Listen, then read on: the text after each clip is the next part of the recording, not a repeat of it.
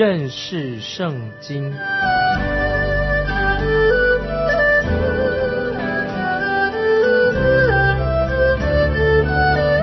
认识上帝的话，把上帝的话带到全世界。本节目是由认识圣经机构和环球广播电台联合制作，欢迎收听。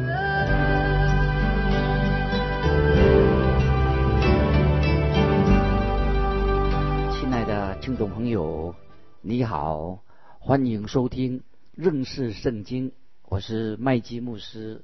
我们要看箴言第二十四章。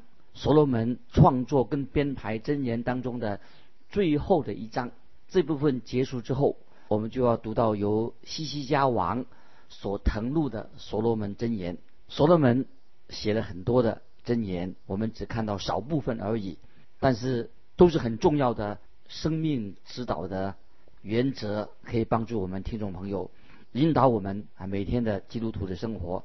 现在我们来看箴言二十四章一二两节。你不要嫉妒恶人，也不要起意与他们相处，因为他们的心图谋强暴，他们的口谈论奸恶。这两节经文，听众朋友要注意，要记得重复的经文，就表示这段经文非常的重要，真言太重要，所以他要强调重复。骄傲、愚昧人啊，这几个概念都让我们知道很重要的，因为它会影响到我们每天的生活，到处都有这种人。因此我说过。你可以找到适用你所认识的人当中，或者在圣经人物当中，这些经文对他们很适合适用。诗篇七十三篇是亚萨的诗篇啊，我们都知道诗篇七十三篇，它主题跟我们在这里所说的箴言啊非常的相似。诗篇七十三篇三到九节这样说：我见恶人和狂傲人想平安，就心怀不平。他们不向别人受苦，也不向别人招灾。他们的口亵渎上天，他们的舌毁谤全地。啊，我们看到世人亚萨，他的心很不平。你我会不会也因此啊遇到许多心里很不平的事情呢？所罗门在这里说：你不要嫉妒恶人，也不要起意与他们相处。为什么呢？因为神跟他算总账的日子一定很快就要来到的。亚萨他不明白为什么恶人会这么兴盛。在四篇七十三篇十七节，最后亚萨这个诗人他也明白，他说：“等我进了神的圣所，思想他们的结局，那么他就明白的，神为什么要这样做。”听众朋友，神一定会处理啊我们的冤屈，恶人神一定会处理他。今天我们住在这个世界里面，我们看到有很多不公平的事情，但是对我们来说，我们是无能为力的。有时候我们在想去抗争啊，去抗议，去叫嚣，我们想要平等，但是我认为抗争并不能够解决你我的问题，因为问题是出在人的内心，人的心必须要改变。听众朋友很重要，心要改变，光抗争解决不了问题。我们要认清自己的角色，担任什么角色。如果我们能够明白，神已经把我们每个人放了一些。特别的环境当中，包括很困苦的环境当中，目的是什么呢？神要我们成就啊，神在世界上的美意啊，神有一种目的让这个事情发生，这样我们心里面才会快乐起来。当我们看到恶人啊兴旺的时候啊，他一帆风顺的时候啊，虽然你会心里说，我我不明白为什么会发生这样的事情啊，我自己也会有这样的抱怨，但是我们可以像亚萨那样很大胆的。叙述说神的伟大，因为亚萨已经明白了神要做什么样的事情。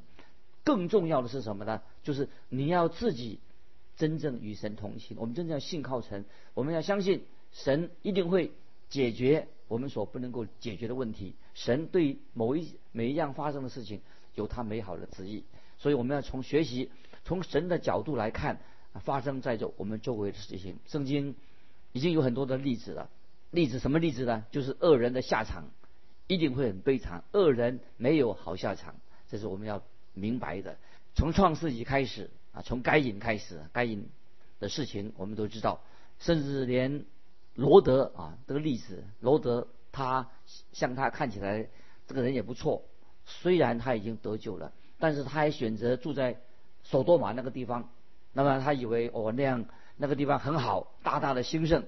结果他有一天他会后悔，后悔什么呢？后悔他自己搬到索多玛那个地方去住，因为神要审判那个城市。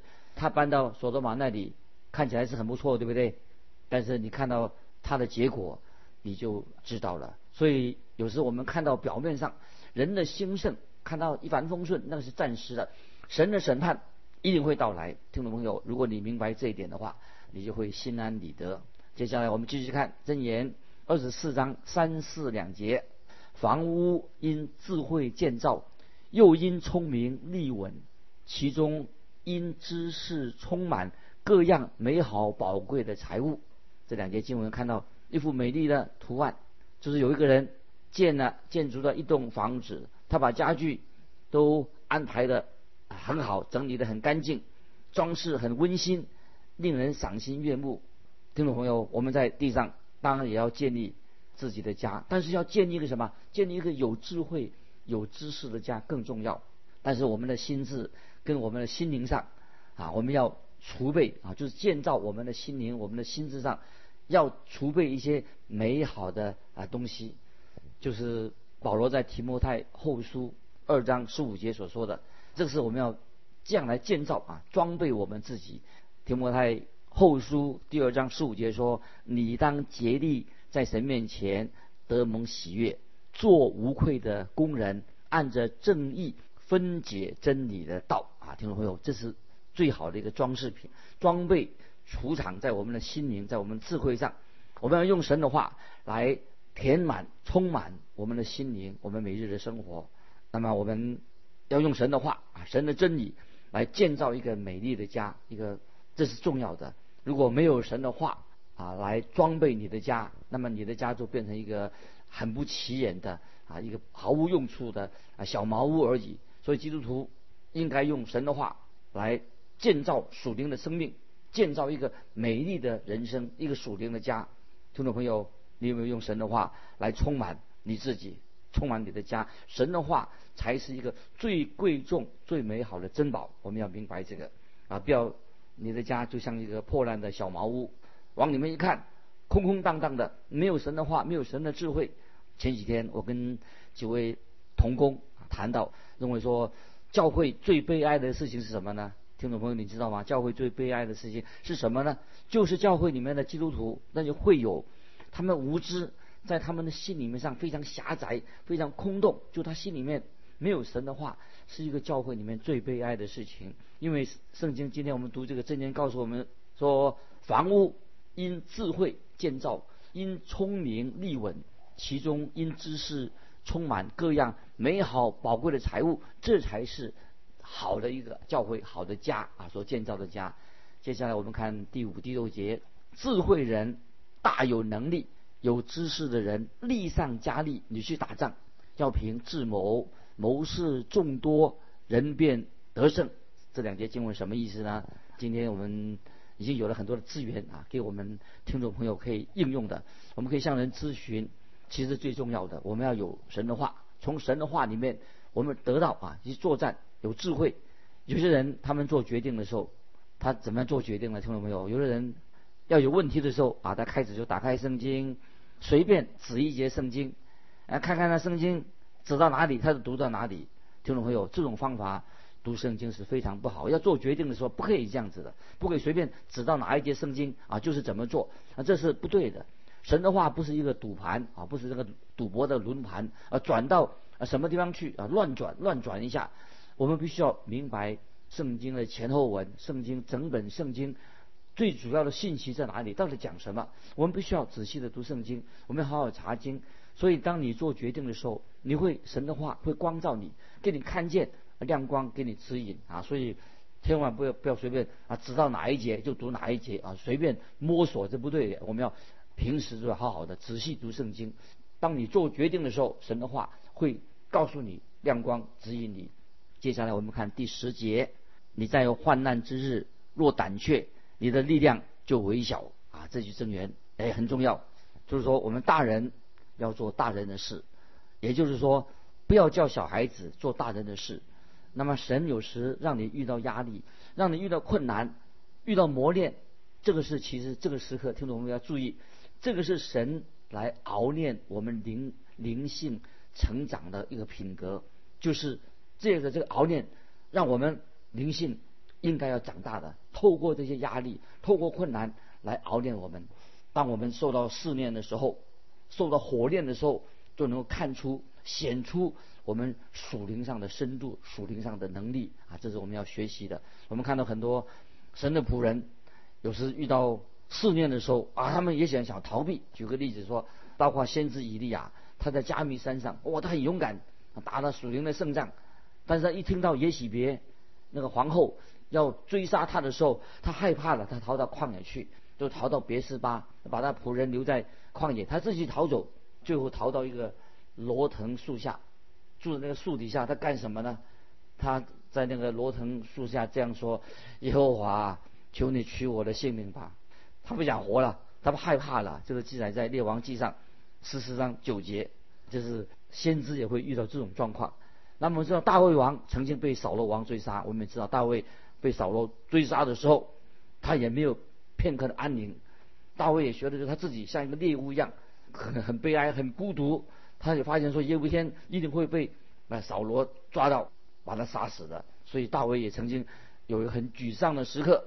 但是就在他们亡命、逃跑、困惑当中，大卫跟李伊利亚都经历到神就在那个时刻把力量、智慧赐给他们啊。所以听众朋友遇到艰难熬炼的时候，我们要求神赐给我们力量、智慧。上帝一定会让我们突破困难，知道。在困苦当中，我们要打一个胜仗，属灵的胜仗。接下来我们看十一、十二节：人被拉到死地，你要解救；人将被杀，你需难主。你若说这是我未曾知道，那衡量人心的岂不明白吗？保守你命的岂不知道吗？他岂不按个人所行的报应个人吗？听众朋友，这几节经文也是让我们想想。对照一下啊，我们自己到底做了什么？听众朋友，我们有没有去帮助一些有需要的人？你有没有找到一个人，你可以向他见证耶稣基督？也许他很需要你的见证，可以帮助他。圣经告诉我们说，神是鉴察人心的。那么我们要做该做的事情。如果你该做的时候你没有做，没有去做见证，我们知道啊，神就会对付我们，因为神是鉴察人心的神。我你们该做没有做？这个时候怎么办？我们要向神说，很诚恳的说：“主啊，啊，赦免我，我失败的，求你帮助我，让我重新站起来，赐给我力量。”我觉得神一定会听听众朋友，如果你这样祷告，神会拯救我们，脱离我们自己的失败，脱离我们的忧伤，脱离我们的困惑。所以我们要注意啊，真言的讲的话都是非常重要的。我们也需要帮助那些真正需要帮助的人。接下来我们看第十六节，因为一人虽七次跌倒，仍必兴起；恶人却被祸患倾倒。注意这些经文，这经文太好了。说到一人虽然七次都跌倒了，仍必兴起，重新站起来。七代表一个完整的数目。这句箴言的意思是说，一人虽然会跌倒，甚至常常跌倒，但是一人靠着神的大能，必须要。重新站立起来，我们要站立起来。听众朋友，你认识这样的人吗？我们看到新约圣经，西门彼得他就是一个例子。经文告诉我们说，恶人却被祸患倾倒，但是神的儿女他可能会重新站立起来。这个恶人被祸患倾倒，也可以说指犹大。彼得虽然常常跌倒，但是他转向耶，在跌倒的时候，他把注意力转向耶稣基督。主耶稣就拯救他。当主耶稣被捕的那一晚上，彼得也是跌倒了三次，三次否认主，让主耶稣今天很失望。但是他悔改，重新站立起来，他继续仍然服侍主。曾经有一个弟兄啊对我说说什么？他说我失败了好多次，我感到在神面前很羞愧，我实在不敢回头再找主耶稣了。我不敢说告诉他说我又失败了，但是我很想重新开始。那么我就回答他说。你会感到了羞愧，你会为自己的罪感到羞愧，但是神不会，神会让你重新开始，那么他就问我说：“那么一个人要失败几次啊才能回头呢？”那就我我就给他做见证，要失败多少次？我回答说：“我不知道，但我失败过上百次，但是感谢神，神来怜悯我，让我可以回头。我总是啊犯错的时候，我就回头来寻找天父的赦免。我也承认我跌倒了，我失败的，我全身是污秽的。”那么我承认求神赦免我，听众朋友，这是很重要的。神会让我们一个悔改归向他的人，可以继续服侍神。我们在天上的父对我们是非常有怜悯、有慈爱啊，我们可以信靠他，回到他面前。接下来我们看十七节：你仇敌跌倒，你不要欢喜；他倾倒，你心不要快乐啊！听众朋友，当你听到那些你不喜欢的人他出事了，你不可以说啊，他活该。啊不要幸灾乐祸，千万不要幸灾乐祸。不要说啊，你从来不会这样说，心里也这样想过，因为这是我们人的本性。也许你你口没有说过，可是你心里面会不会也是有时啊幸灾乐祸？听众朋友，我们千万不要幸灾乐祸。神说，你仇敌跌倒了，你不要欢喜，这不是面对问题啊别人跌倒的方法，这个不是好的态度。接下来我们看十八节，恐怕耶和华看见就不喜悦。将怒气从仇敌身上转过来，听众朋友，如果你看那仇敌跌倒了，你还幸灾乐祸，也许神会转过来啊，让他兴盛，那时候你就会很惨的。所以听众朋友，这是一个很实际的、确实的啊一个事情，让我们知道啊很好，我们要求神给怜悯我们，叫我们不要在仇敌跌倒的时候幸灾乐祸，这是不可以的。接着我们看十九节。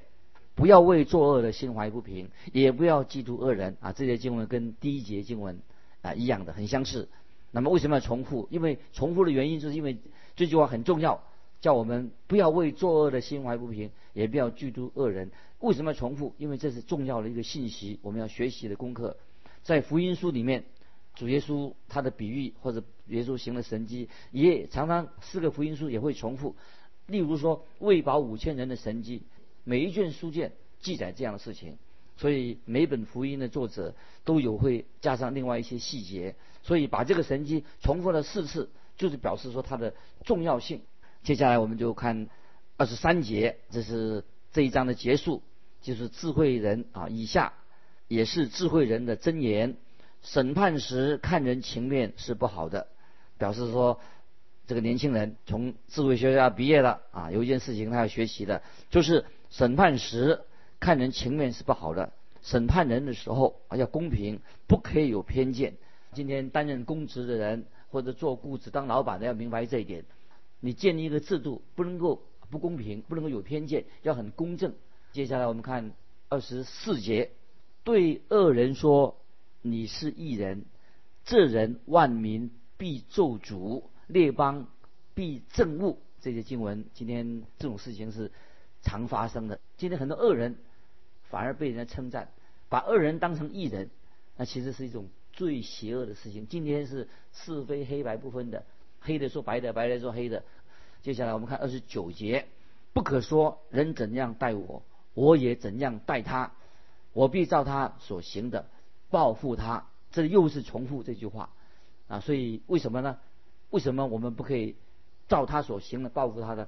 因为新约罗马书也告诉我们这个重要的功课。罗马书十二章十九节，神说：“深渊在我，我必报应。”这是我们要记得啊，这个重要的经文。接下来我们看三十三、三十四节，在碎片时打盹片时，抱着手躺卧片时，你的贫穷就必如强盗速来，你的缺乏仿佛拿兵器的人来到。今年年轻人要毕业的智慧人。他已经学了很多功课了，但是要知道，千万不能够懒惰。懒惰是人的一个大的败笔。听众朋友，我们要做一个殷勤的人，不要做懒惰的人。懒惰啊，是一个人生的一个让你失败的一个原因啊。接下来我们就看二十五章了，进到箴言二十五章啊，一个新的部分，也是所罗门的箴言啊，是西西家叫人啊来誊录的。我们来看箴言二十五章一二两节，以下也是所罗门的箴言。是犹大王西西家的人所腾入的，将是隐秘乃神的荣耀，将是查清乃君王的荣耀。啊，这句箴言就像主耶稣所说的，在新约约翰福音五章三十九节，耶稣说什么呢？也就是说，你们要查考圣经，也是提摩太后书二章十五节所说的，你当竭力在神面前得蒙喜悦，做无愧的工人，按着正义分解真理的道。这是让我们知道将事情查清，把事情查清是君王的荣耀，要。好好的查考圣经，明白神的话，做一个无愧的工人，要把事情查清。当然，我们要承认，神有很多的事情并没有完全的向我们显明。就算神要把他的奥秘向我们显明的话，我们也不能完全了解。有些真是超乎我们的所能够理解的范围的。那么，神很多的事情是深不可测的，就像以赛亚书五十五章第九节：“天怎么样高过地，照样我的道路高过你们的道路。”我的意念高过你们的意念，所以听众朋友，因为这个缘故，所以我们要好好的去研读圣经，要思考神的话。